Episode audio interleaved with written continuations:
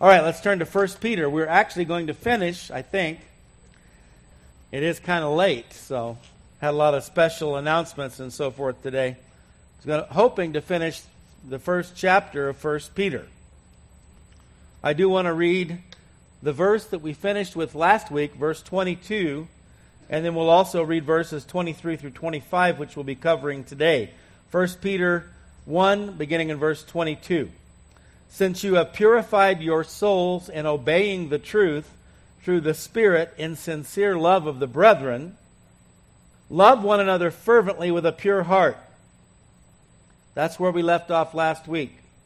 Verse 23 Having been born again, not of corruptible seed, but incorruptible through the Word of God, which lives and abides forever, because all flesh is grass, is as grass and all the glory of man as the flower of the grass. The grass withers and its flower falls away, but the word of the Lord endures forever. Now, this is the word which by the gospel was preached to you. Let's pray. Father, we lift up this time in your word today. We're so thankful for it. Lord, we pray that if time allows, we could finish this chapter. But regardless, we ask that you speak to our hearts, that you would empower the teaching of your word, that we would all learn and grow and, be, and come closer to you today. We ask this in Jesus' name. Amen. So, coming off of this very important verse about sincere love, unfeigned love, we talked about it last week without wax, how they would, the ancient potters, when they would fire their pots and their bowls and cups and vessels, if they happened to get a crack well, they couldn't sell them then. They wouldn't hold water. You ever heard that expression? That doesn't hold water.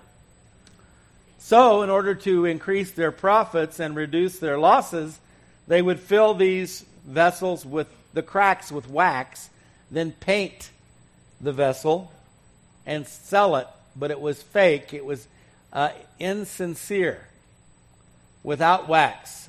Sincera uh, in the Latin, with wax, insincere, without wax, and we're to have not fake love, but sincere love for one another, fervently, intense. And uh, th- that's a challenge for us, isn't it? But that's what we're called to as believers to have an intense, hot love, if you will, for one another. And Peter goes on now, he says, having been born again. Jesus taught that we must be born again if we are to see and to enter the kingdom of God. The new birth is essential. The only way we can possibly have this agape love, the unconditional love for one another, is by being born again, being filled with the Spirit of God. Now, human beings have all different kinds of love. There's eros, the Greek word, which is for carnal love fleshly love, lust, desire, eros, which isn't used in the New Testament. Phileo, from where we get our English word Philadelphia, brotherly love, that is in the New Testament. We saw last week that both words were used. First of all, the brotherly love, the Philadelphia, the phileo, and then the agape. Well, people in the world are able to have eros. There's no doubt about that. There's a whole lot of eros going on. Uh, there's a lot of brotherly love out there. But the only way to have that unconditional agape love, you must be born again. You must be filled with the Spirit of God. John 3, uh, verses 1 through 3, when Jesus has his nighttime encounter with Nicodemus. Hence, the original Nick at night. There was a man of the Pharisees named Nicodemus, a ruler of the Jews. This man came to Jesus by night. Again, he was a Pharisee. He was a member of the Sanhedrin, the council of the 70. Almost all of those men hated Jesus. So Nicodemus probably went by night so as to remain unseen, so that he wouldn't get in trouble with his fellow Pharisees. This man came to Jesus by night and said to him, Rabbi, teacher, we know that you're a teacher come from God. For no one can do these signs that you do unless God is with him. So Nicodemus was an open hearted, open minded man, unlike many of his contemporaries, who could see very clearly that Jesus had to be from God. Jesus answered and said to him, Most assuredly I say to you, unless one is born again, he cannot see the kingdom of God. Born again, literally, it means born from above. Everybody here today has been born from below, from the earth. We've experienced physical birth. I hope and pray that everyone here today has also been born from above, but they're two separate things. Born from above, or can also be translated born anew, the new birth. Jesus said you have to be born again or you can't see the kingdom of God. So Nicodemus is kind of scratching the surface. He's knocking at the door. He says, Jesus, we know you're a good teacher from God, but Jesus is trying to tell Nicodemus, there's more to be known than what you now know, Nicodemus. I'm not just a good teacher. I am the Son of God. I am God in the flesh. And he goes on in verse 4 Nicodemus said to him, How can a man be born again or born when he is old?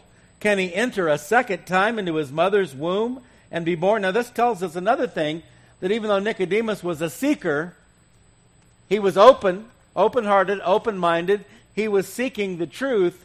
He certainly did not have a great deal of spiritual depth and understanding because when Jesus talked about being born from above, being born again, Nicodemus only thought of a physical birth.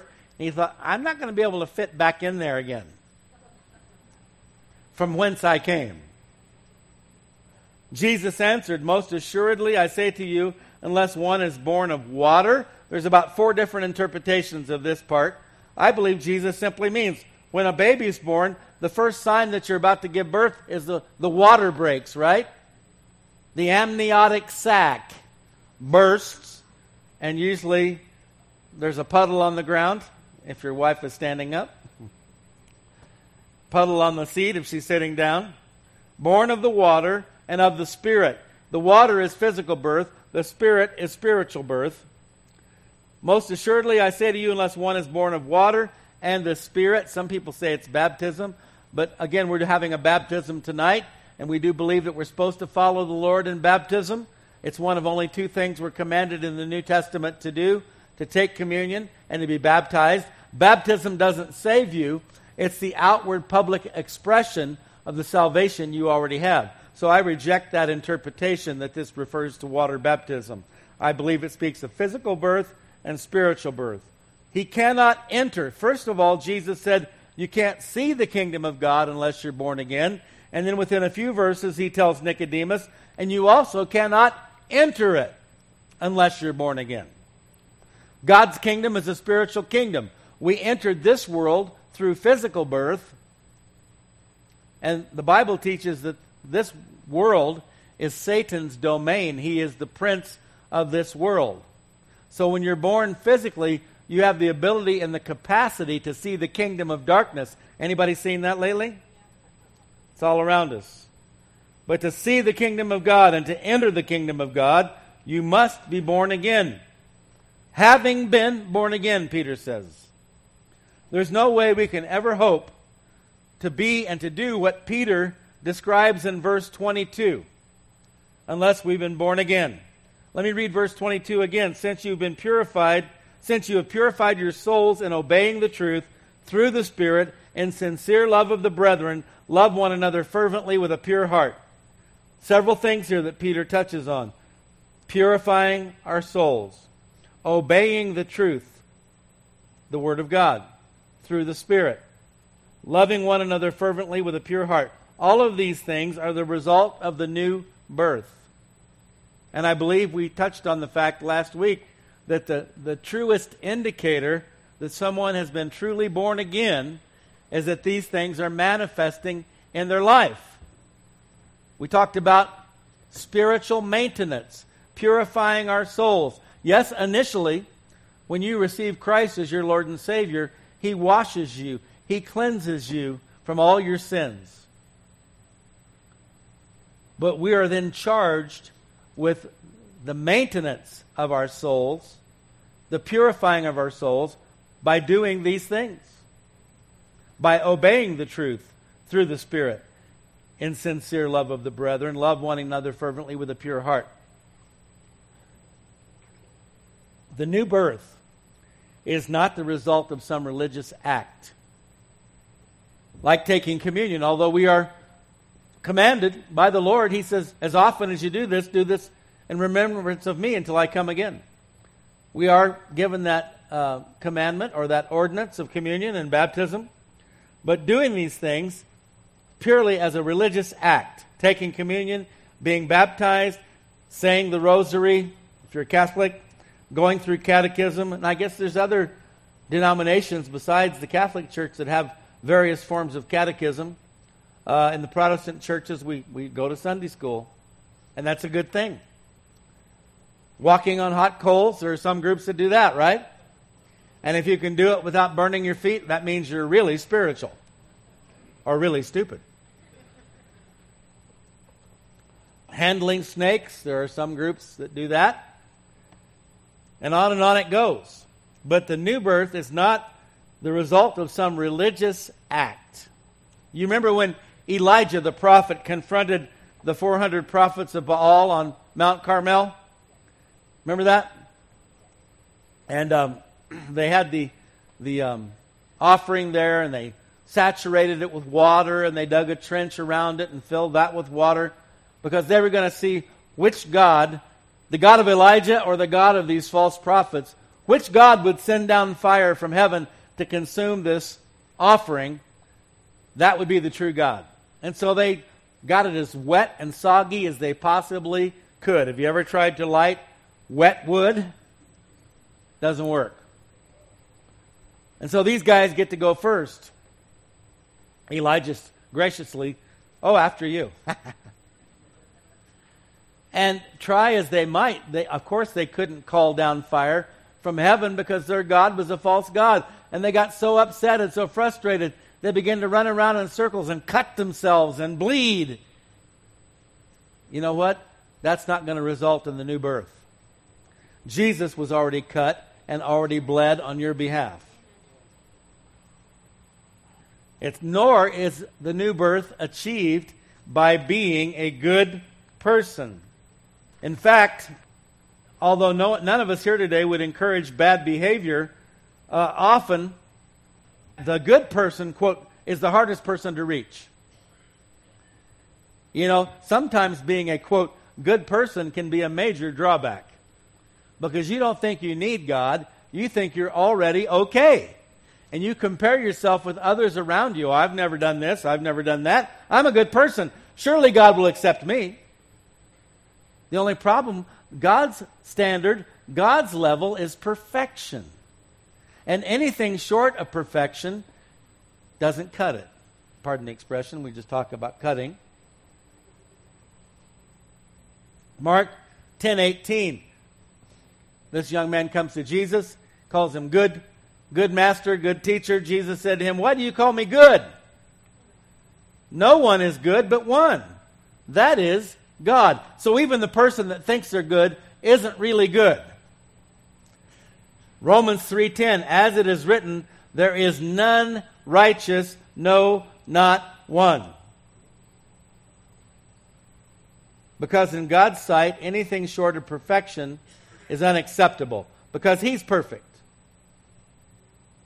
The term sin comes from an Old English archery term. You probably know this. It means to miss the mark. It means the target's out there and you're aiming for it and your arrow winds up over here in your buddy's forehead. William tell you or not. And when Jesus said that to the young man, he was not denying the fact that he was good. What he was doing was sending the young man a message no one is good but one. That is, he was telling the young man, I'm God. You're calling me good, and I accept that because I am God in a subtle sort of a way. John 1:12 As many as received him to them he gave the right to become children of God to those who believe in his name see there's this universalist belief system and philosophy that all men are children of God. you know, we are the world, you know, love, peace, rock and roll, long hair, Woodstock. No, we're born into this world in sin. We are born into this world children of the devil because the devil is the God of this world. He's the prince of this world. And we only become children of God by receiving Jesus Christ. What does it mean to receive Him? It means to accept Him for who He is, who He claims to be the Son of God, the Savior of the world, the Lamb of God who takes away the sins of the world. But many people today are not receiving Jesus, they're creating their own Jesus. Instead of recognizing that we are created in God's image, they're creating God in their own image, and that's pretty scary. Receiving Him means that you acknowledge Him for everything that He says He is. Not just a good man, not just a good teacher, not just one of the many incarnations of the Christ consciousness, not another great guru, he is the Son of the living God, God incarnate, God in the flesh. And if you receive Him, that means you receive Him for all that He is and all that He says He is. The crucified, risen Son of God. Some people will buy into everything but the resurrection. Oh, I just can't buy that. I know he's a good man. I think he has some great things to say, but I don't believe this resurrection stuff. Guess what? You haven't received him. With Jesus, it's all or nothing. You receive him for who he is, or you don't receive him at all. Don't try to make him into who you want him to be. That won't work. That will not result in the new birth. As many as received him, to them he gave the right.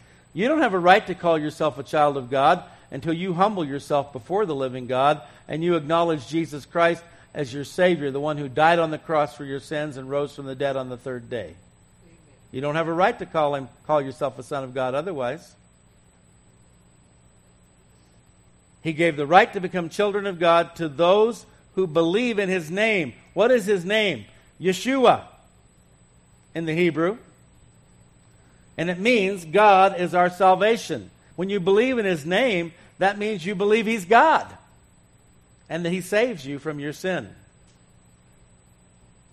Okay, let's move on. Peter says, You've been born again not of corruptible seed. Now, something that we've learned as a result of modern scientific exploration and uh, tremendous strides in the field of science and so forth, biology, is that when the Bible speaks of seed, now we know in a more general sense it's talking about the male and female elements contributed by our parents, resulting in our conception the seed. But it talks about our DNA, our genetic makeup. And Peter says, You've been born again, not of corruptible seed. The seed handed down by our parents can be traced all the way back to Adam and Eve. And that seed has been corrupted because of the fall of man. Sin is passed on through the male bloodline. Through Adam, God held Adam accountable and Adam responsible for the sin of both he and Eve. And so it's interesting, the more they study the field of DNA and genetics and so forth, they're finding that certain behaviors and activities can actually alter your genetic makeup. And so the secular worldly viewpoint, however, is that, well, someone is, for example, homosexual because it's in their genetic makeup. But then that creates a problem because, all right, well, what if somebody else is a murderer because it's in their genetic makeup? Or someone's a rapist? Well, then you can't hold them responsible or accountable now, can you? It's not their fault. They were born that way, and that's the message going out today but they only use it when they want to use it. They only want use it for the sins that they want to justify. But here's the reality, and I believe this to be true with all of my heart that sinful activities result in an alteration of a person's genetic makeup. When you habitually practice certain sinful behaviors, the things begin to change in your genetic makeup, in your brain. And that could be one of the reasons why, statistically, there have been studies done on this. Statistically, by the time someone turns 70 years of age, now God is a God of miracles, He can do anything. There are people who get saved later in life. But on the average, statistically, very interesting since the Bible promises of 70 years on the earth, isn't it? By the age of 70, there is zero percentage chance of someone being born again. It does happen from time to time. But I think we all know how hard it is to reach someone who's advanced in years. Have you ever met someone and you can almost sense that they want to know God, but there's a blockage? They just can't do it. When you continually close your ears to the Holy Spirit, and when you continually close your heart and mind to the Word of God, day after day, week after week, month after month, year after year, your heart becomes harder and harder and harder. And other things are happening internally, I believe, that get a, bring a person to a place where, apart from an amazing, I mean, it's always a supernatural work of the Holy Spirit when anybody comes to Christ, but the longer they put it off, the harder it is. I think we all praise God for deathbed conversions, don't we? You know, some people scoff at that. Oh, yeah, now that he's dying, he accepts Christ. I'll, I'll take it all day long. Right? And so will they. Because they want to be in heaven. We can, we can mock it, we can scoff at it, we can criticize it. I believe there are some people that get saved halfway between life and death. Nobody even knows about it but them and God. Because that's how gracious God is. That's how merciful God is. Romans 6:23 the wages of sin is death, but the gift of God is eternal life. All have sinned and come short of the glory of God. Romans 3:23. So just being good is not good enough.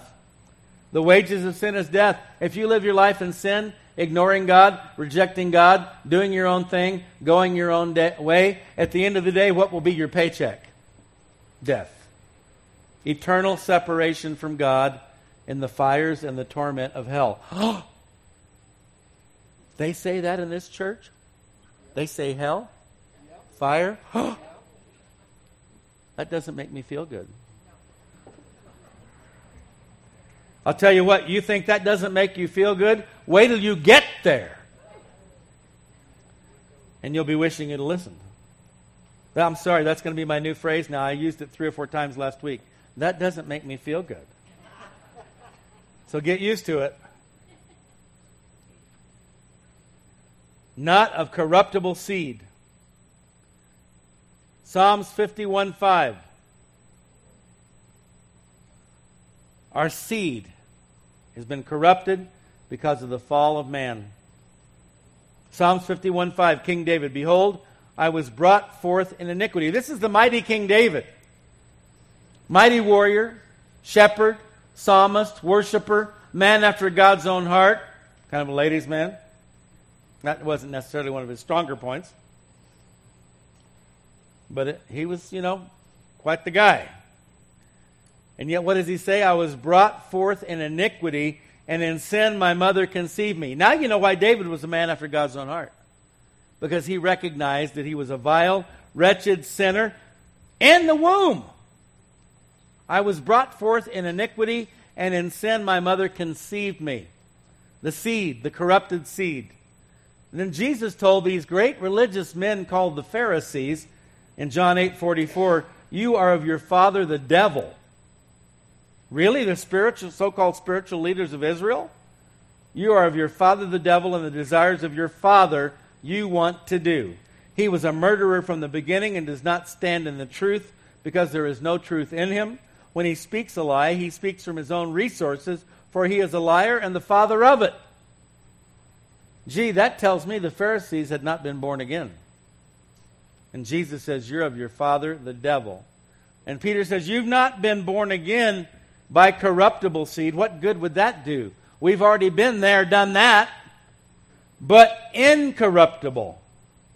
The new birth requires what? Incorruptible seed. Incorruptible DNA. Where are we going to get that from? Isaiah 7:14 Therefore the Lord himself will give you a sign behold the virgin shall conceive and bear a son and shall call his name Emmanuel. That's another name for Jesus. And what does that name mean? It means God with us. You see only God has incorruptible seed. Therefore the holy spirit came upon Mary. She became with child by the Holy Spirit, no male human DNA. Therefore, Jesus had incorruptible seed.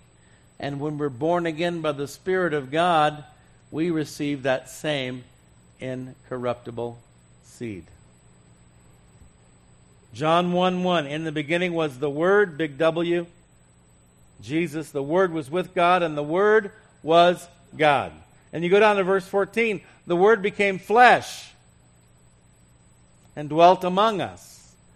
And we beheld his glory, the glory as of the only begotten of the Father, the only begotten. But now the Bible says he's the firstfruits of all those who believe. So now there are more fruits to follow. And all of us who put our faith and trust in Jesus Christ as the Savior of our souls and are born again by the Spirit of God are now born again by that incorruptible seed.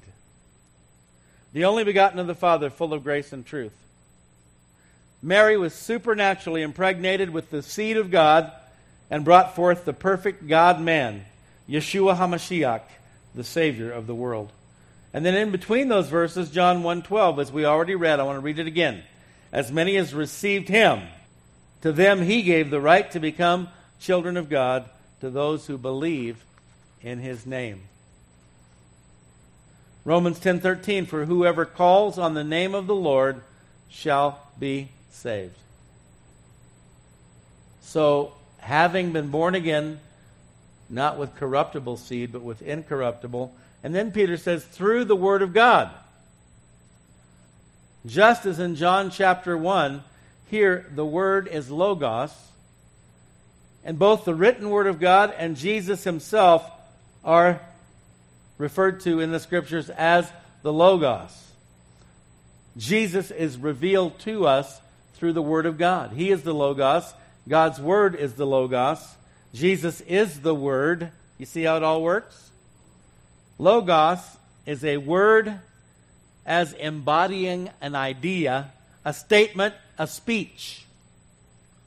It's a statement through His written Word, the Holy Scriptures, and through his son, Jesus Christ, God has spoken to the world. Some people say, well, I'd like to know God, but he's never talked to me. Did you ever read the Bible?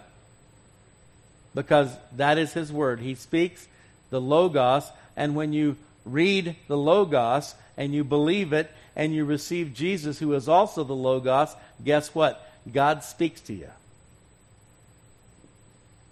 You don't have to have some kind of Ooh, wee, wee, Supernatural. Taos hum. Now, down through history, God has spoken to people, prophets, so forth. People have received what the Bible talks about words of knowledge and so forth, prophetic utterances. I believe the New Testament form of prophecy. In the Old Testament, prophecy was foretelling future events. In the New Testament, prophecy is forthtelling the Word of God, teaching and preaching the Word of God in a way that has an impact in the heart and mind of the listener. But anyone who wants to hear from God can hear from God. And the thing is, sometimes you don't know if you had a divine revelation or you had a bad piece of pizza. But you can always rely upon and trust in God's Word. So if you say God doesn't talk to you, my suspicion is you probably don't read the Bible. If you're born again, first, you got to get born again, born anew, the new birth, by the Spirit of God, incorruptible seed, Holy Spirit living inside of you. And then when you read the Bible, oh, now I get it. See, there was never a problem with the Bible. Oh, the Bible's full of contradictions. The Bible's ridiculous. It's a bunch of fairy tales. It makes no sense whatsoever. The Bible is not the problem. It's your twisted, warped brain that is the problem. But when you get that fixed by being born again and filled with the Spirit of God, all of a sudden things start to make sense. Because this may come as a shock and a surprise to some of you, but the one who wrote the book, the Bible, is a lot smarter than you are. So if there's a problem with understanding or interpretation, I guarantee you it doesn't lie with the author. Okay? Get it? Okay. Romans 10 8 through 9. What does it say? The word is near you in your mouth and in your heart. That is the word of faith we preach, says Paul. The word of faith that if you confess with your mouth the Lord Jesus and believe in your heart that God has raised him from the dead, you will be saved. Down to verse 14. Uh, how they, shall they call on him whom they've not believed? And how shall they believe in him of whom they've not heard? And again, there are those who say, oh, we don't need churches, we don't need preaching and all this stuff, you know.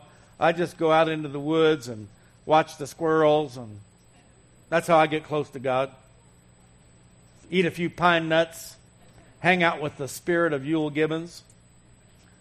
Most of you probably don't even remember Euell Gibbons.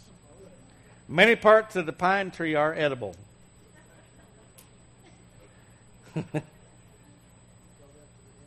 how can they believe in him of whom they've not heard? And how shall they hear without a preacher? This is encouraging. This is job security. And how shall they preach unless they are sent? As it is written, How beautiful are the feet of those who preach the gospel of peace, who bring glad tidings of good things. Now, God can reach anyone, anytime, anywhere, any way that He chooses. But the primary means by which God reaches people is through the preaching and teaching of His Word, either in a more formal, I hesitate to use that word here. formal is hardly applicable in this church, but in a, in a more relaxed setting you talking with someone, sharing with someone one on one, small home fellowship, wherever it might be. God can reach anybody, anytime, anywhere. Romans 1 says that God speaks through the creation. But by and large, I think it's safe to say, as we look at the globe and we see the believers all over the world, many who are under severe persecution today, the vast majority have come to Christ because somebody went and told them. And they just didn't go tell them what they wanted to hear or whatever the popular doctrines of the day were. They brought them the scriptures, the Word of God, the gospel of Christ without alteration. That's what has the power to save. Hebrews 1 and, 1 and 2. God, who at various times and in various ways spoke in time past to the fathers, the fathers, he's speaking of the Old Testament fathers by the prophets. Yeah, large portions of the Old Testament were written by the prophets. And these last days, he has spoken to us by his Son, Jesus, whom he has appointed heir of all things, through whom also he made the worlds. Jesus is the co creator with God the Father. He is the Word, the Logos. And in these last days, God has spoken to us through his son Jesus, but not by Jesus calling, okay? Not by these books that people claim, oh, God told me this. The only thing I'm going to trust in is the Holy Bible. I know God spoke through those guys. The rest, I don't know. In fact, in a lot of cases, I know he didn't. Okay? So we're not talking about modern scriptures modern revelation, we're talking about the Holy Bible. Jesus, the Logos, is revealed to us through the written Logos. In these last days, He has spoken to us by His Son, by the life of Christ here on the earth, by the Gospels, by His death on the cross, and His resurrection.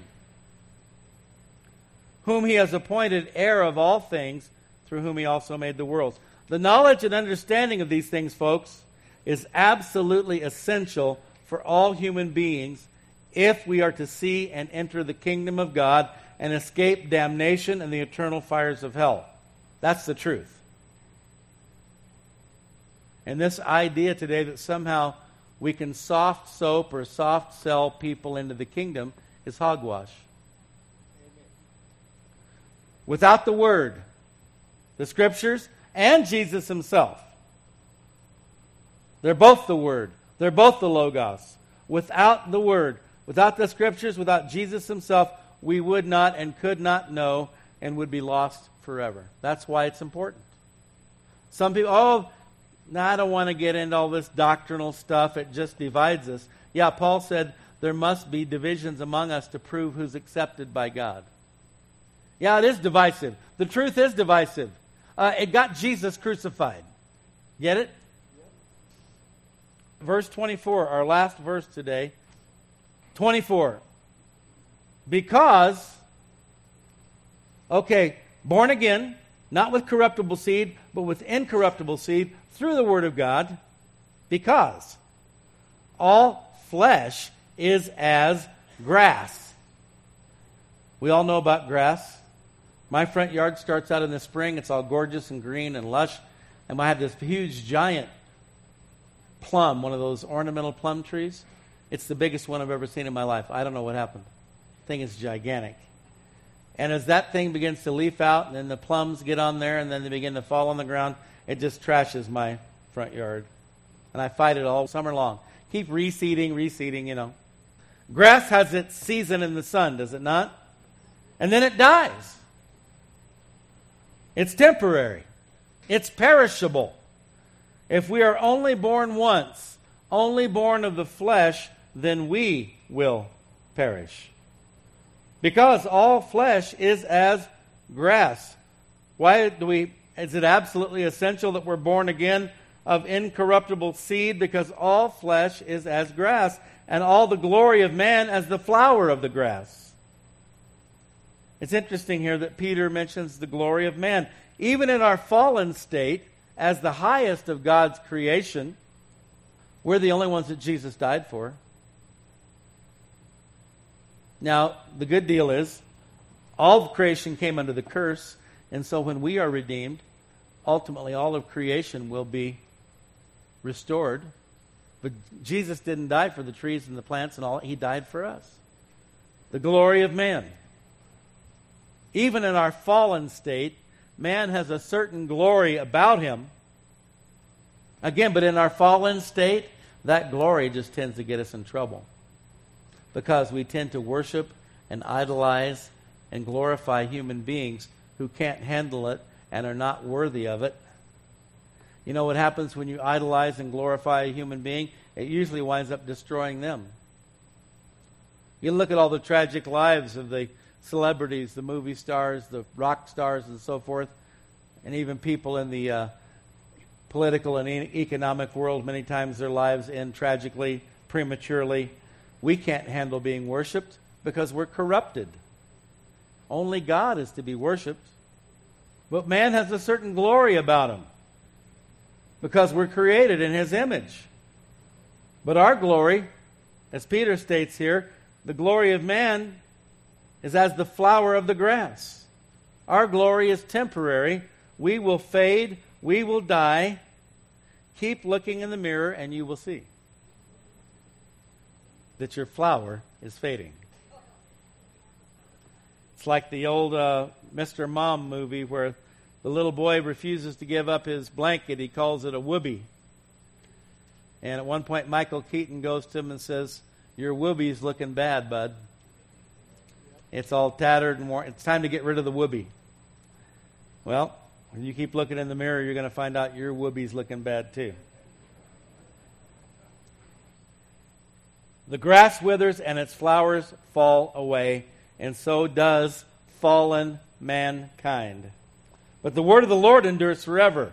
The Logos. Now, this is the word which the gospel was preached to you, by which by the gospel was preached to you. The word of the Lord endures forever. Every word spoken by God has eternal value, meaning, and purpose. Can we say that about the words of men? Not so much. He has not ever, nor shall he ever speak even one idle, meaningless word. Matthew 4 3 and 4. Now, when the tempter came, Satan came to Jesus, he said, If you are the Son of God, he knew that Jesus was the Son of God. He's tempting him, testing him. Prove it. Command that these stones become bread. Because Jesus had been fasting for 40 days and 40 nights. At that point, the human body begins to die if you don't feed it. A, a man can go 40 days without food, and then he begins to die. But he answered and said, It is written, Man shall not live by bread alone, but by some of the words that proceed from the mouth of God. Is that what it says? Every word that proceeds from the mouth of God. The scriptures are God's message to the world concerning his son who is the word.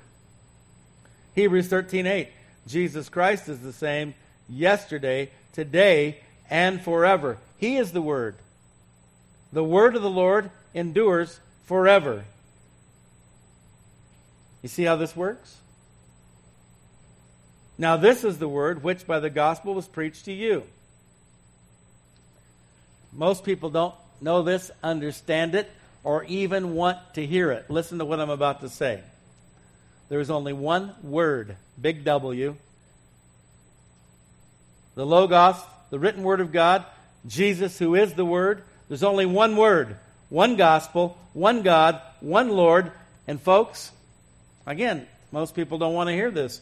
There is no margin for error.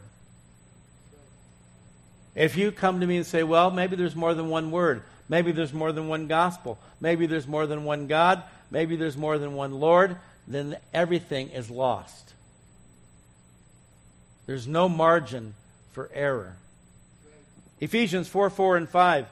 There is one body, one spirit, just as you were called, and one hope of your calling, one Lord, one faith, one baptism, one God and Father of all, who is above all and through all and in you all.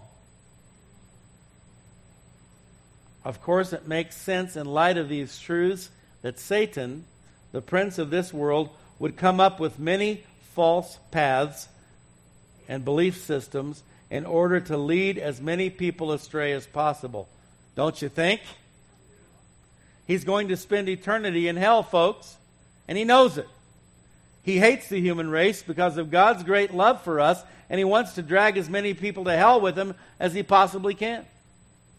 So he'll do anything he can. If atheism works with this person, then he's going to work on the atheism.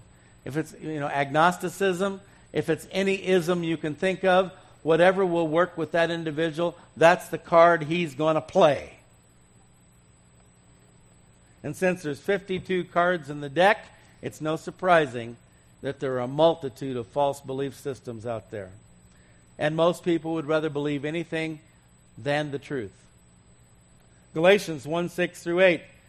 Paul is writing to the Galatians, Gentile believers who had been hoodwinked by these Jewish false teachers, telling them they had to obey every aspect of the Old Testament law in order to be saved, undermining Paul's message of salvation by grace through faith. And he writes to them, he says, I marvel that you are turning away so soon from him who called you in the grace of Christ to a different gospel. You mean it's possible that there could be a different gospel? Which is not another. What he saying? There's, there are no alternative gospels, but there are some who trouble you and want to pervert the gospel of Christ. But even if we, listen to this, because how many people have laid this claim? Even if we or an angel from heaven, I saw an angel and he told me this. Preach any other gospel to you than what we have preached to you, let him be accursed. There's some pretty popular people out there that are on the, the road to perdition right now because they're preaching another gospel. And they might have all the bells and whistles here on earth. That's okay. I'll take my pie in the sky by and by. I'm sorry, God said it, not me. Those who alter, change, twist, or pervert the gospel of Christ are cursed by God, plain and simple. An angel from heaven. Wow, I wonder who that might be. 2 Corinthians 11, 13 and 14. Paul is talking about false teachers. He says, For such are false apostles, deceitful workers, transforming themselves into apostles of Christ. And no wonder, for Satan himself transforms himself into an angel of light. And there you go. An angel told me. Okay, I'll stick with the Word of God. Thank you very much. Galatians 1 9 through 12. As we have said before, so now I say again if anyone preaches any other gospel to you than what you've received, received from Paul, received from the apostles, received from the scriptures, not the new international mangled version. I made that up. The new international mangled version of the Bible. Let him be accursed, for do I now persuade men or God? Or do I seek to please men? Wait a minute. Paul is called to preach the gospel, but he's not out to please men. Really? That's interesting. For if I still pleased men, I would not be a bondservant of Christ. So, guess whose job it is to save people? It's not mine, it's his. My job is to obey him, to be faithful to him, to preach the true gospel, whether you like it or not. But I make known to you, brethren, that the gospel which was preached by me is not according to man. It's not according to Rick Warren or Joel Osteen or Mark Driscoll or Rob Bell or any of these other fake, phony preachers. For I neither received it from man, nor was I taught it, but it came through the revelation of Jesus Christ divine revelation, the Spirit of God speaking to Paul, I don't lay claim to that same level of inspiration. Therefore, I rely upon the inspired Word of God as my guide. How about you? Those who claim the Bible can be interpreted many different ways have obviously never read it. it is, I believe it's clear, concise, and straightforward especially when it comes to the gospel. 2 Peter 1:20 and 21 and then we're done. Knowing this first that no prophecy of scripture, not your prophecy, not my prophecy, any prophecy of scripture is of any private interpretation. Brother, I'm going to show you some things you've never seen before. No, thank you. I don't want to see that. I want to see what's already been seen. You know, it's just like these secret societies, like the Masons and so forth. It's just like the Democratic Party. We can't tell you what's in the bill till you pass the bill. We're not going to read it first, we're going to pass it. No, God's not like that. God makes that which is hidden known. Get it? No prophecy of Scripture is of any private interpretation. For prophecy never came by the will of man, but holy men of God spoke as they were moved by the Holy Spirit. Paul says, Now this is the word which by the gospel was preached to you. Let's pray. Father, we thank you for your word, which is the only truly 100% absolutely reliable word of God. Lord, not our feelings, not our opinions, not our emotions, not the many false doctrines flying around out there. Thank you for your divinely inspired Word of God that you've given to us. And we thank you for Jesus, who is the Word, that your Word reveals him to us, that we might know the truth and we might believe and we might be born again and we might receive incorruptible seed and we might be forgiven of our sins and we might live forever. Thank you, God. Father, forgive us for if even for a moment we bristle, we chafe at these things, that we are looking for more options, more pathways. Lord, we thank you that you made a path. You didn't have to. You could have left us in darkness. You could have left us in our trespasses and sin. But you loved us so much, you sent your one and only Son, Jesus Christ, to die on the cross that we might live forever. Father, we pray if there's anyone here this morning who has not taken that step of faith, has not believed in you and received you and been born again, and so therefore they're not able to see the kingdom, they're not able to enter the kingdom. But Lord, there may be someone here today who wants to see your kingdom, who wants to enter your kingdom, who wants to re- receive the right to be called a child of God. We ask you to touch their heart today and draw them to yourself. Pray that they would come forward and receive Christ today as Lord and Savior. Father, for those who might need healing, those who need guidance and direction, those who need provision, whatever it is, Lord, we know that whatever we need, you have it. You know what we need better than we do. So we ask in these closing moments you would just minister, pour out your spirit, and all those who have a desire to come and receive from you today would be blessed. And we pray that we would go today in the grace and the knowledge of our Lord and Savior Jesus Christ, in whose name we pray. Amen.